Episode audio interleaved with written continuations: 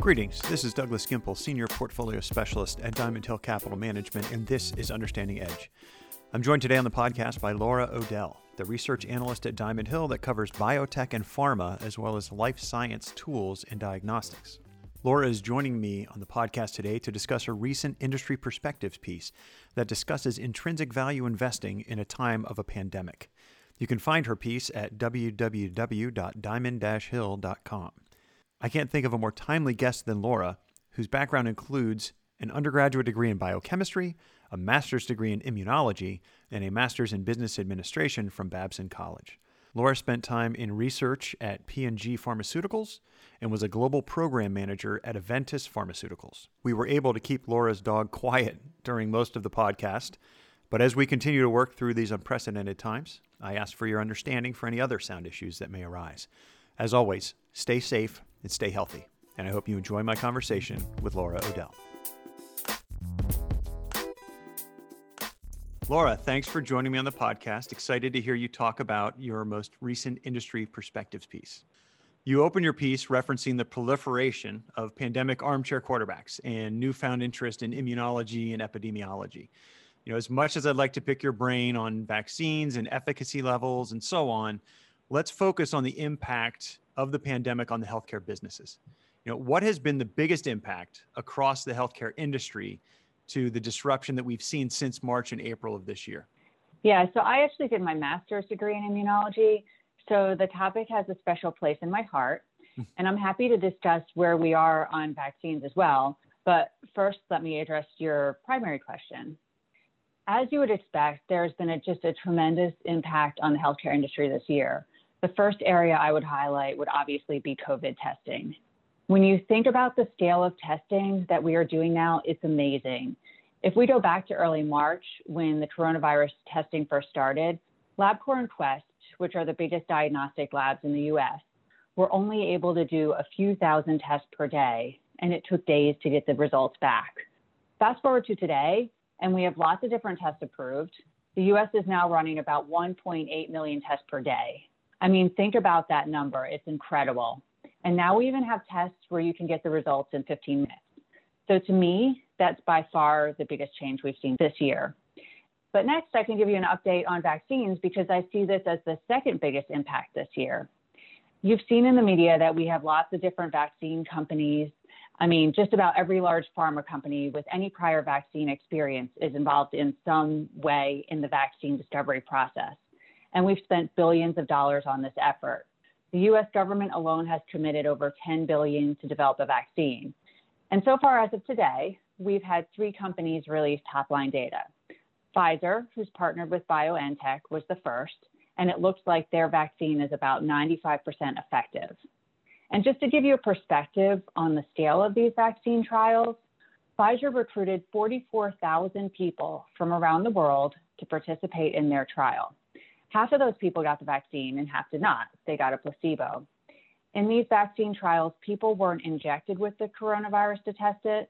Pfizer dosed the patients in the summer and then had to wait for people to go about their normal daily activities to see how many people got sick. So for Pfizer's vaccine, 162 people got sick in the placebo group and only eight in the vaccine group. So that's Pfizer's data. All of these vaccine trials are going to be on a similar scale. We've seen data from Moderna, and their trial involved 30,000 participants, and they also saw an efficacy of about 95% for their vaccine.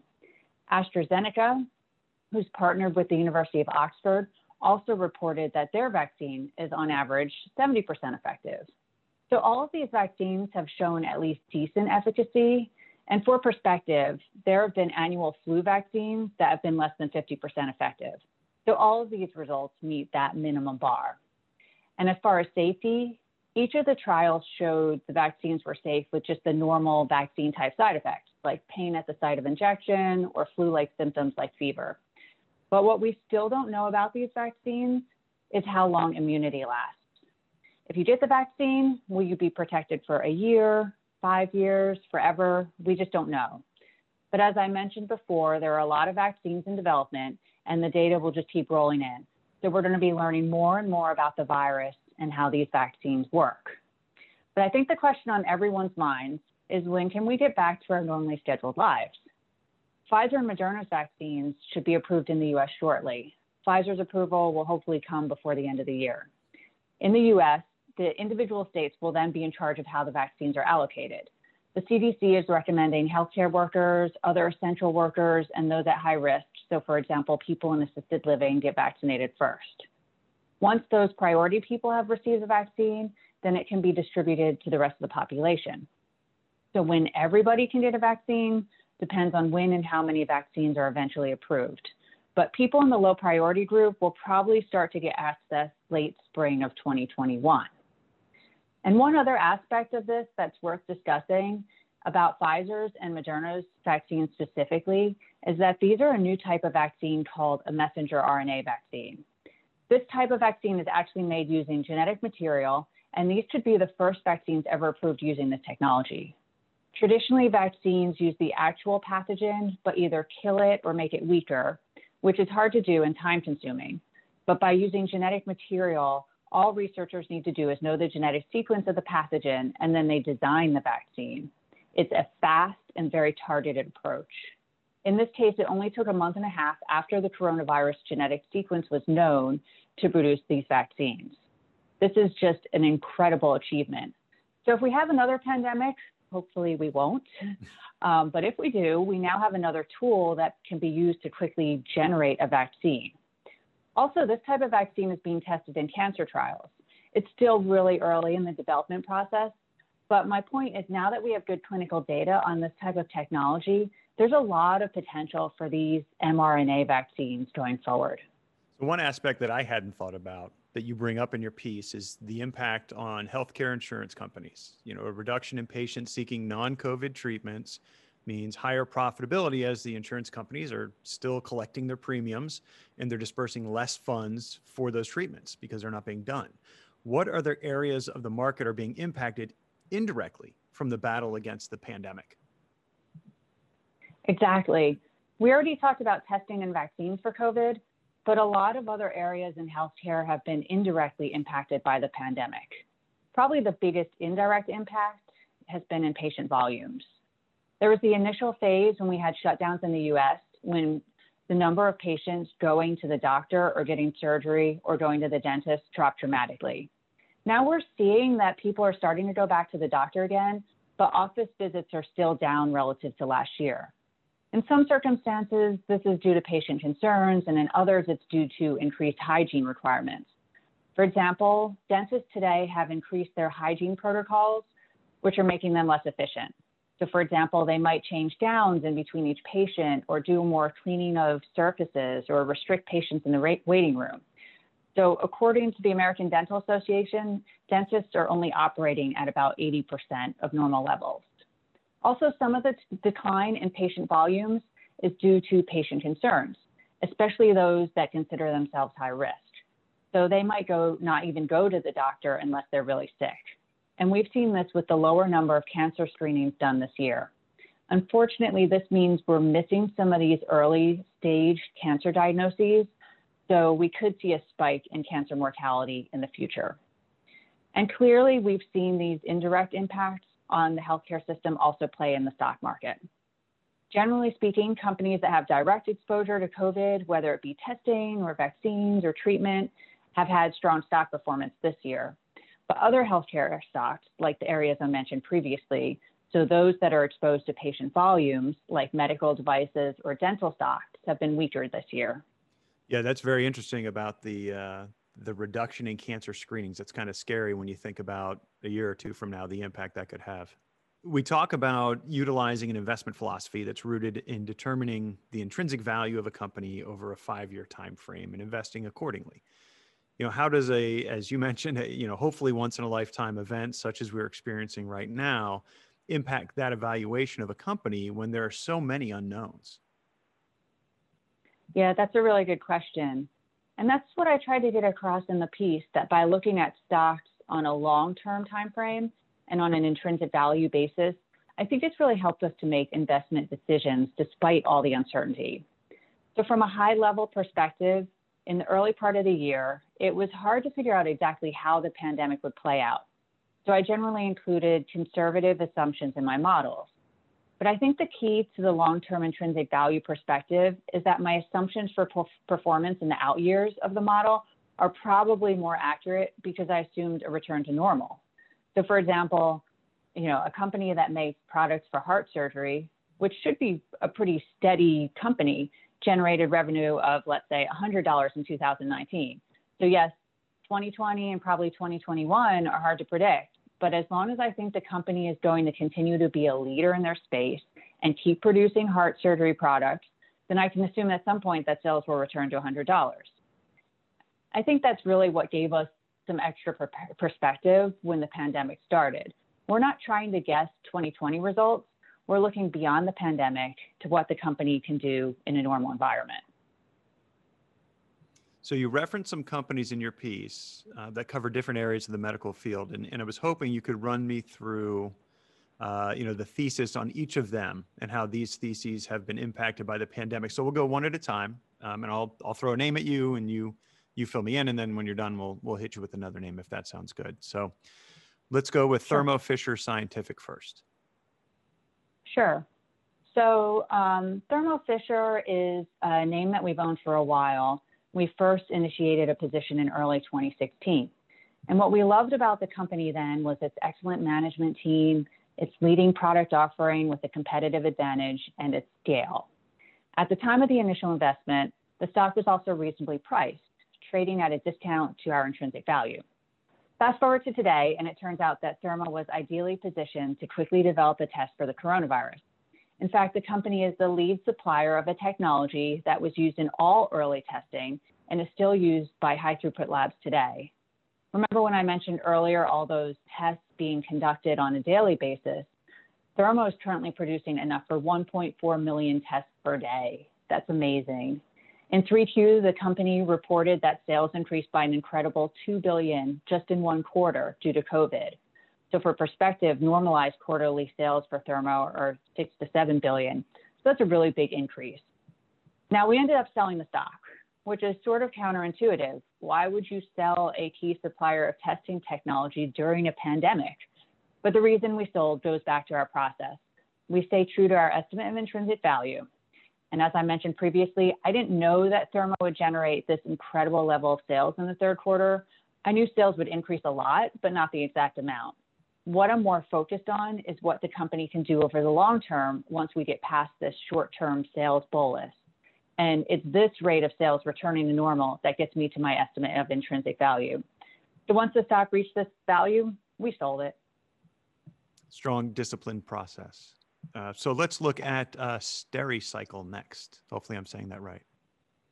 The impact on Stericycle was a little more nuanced.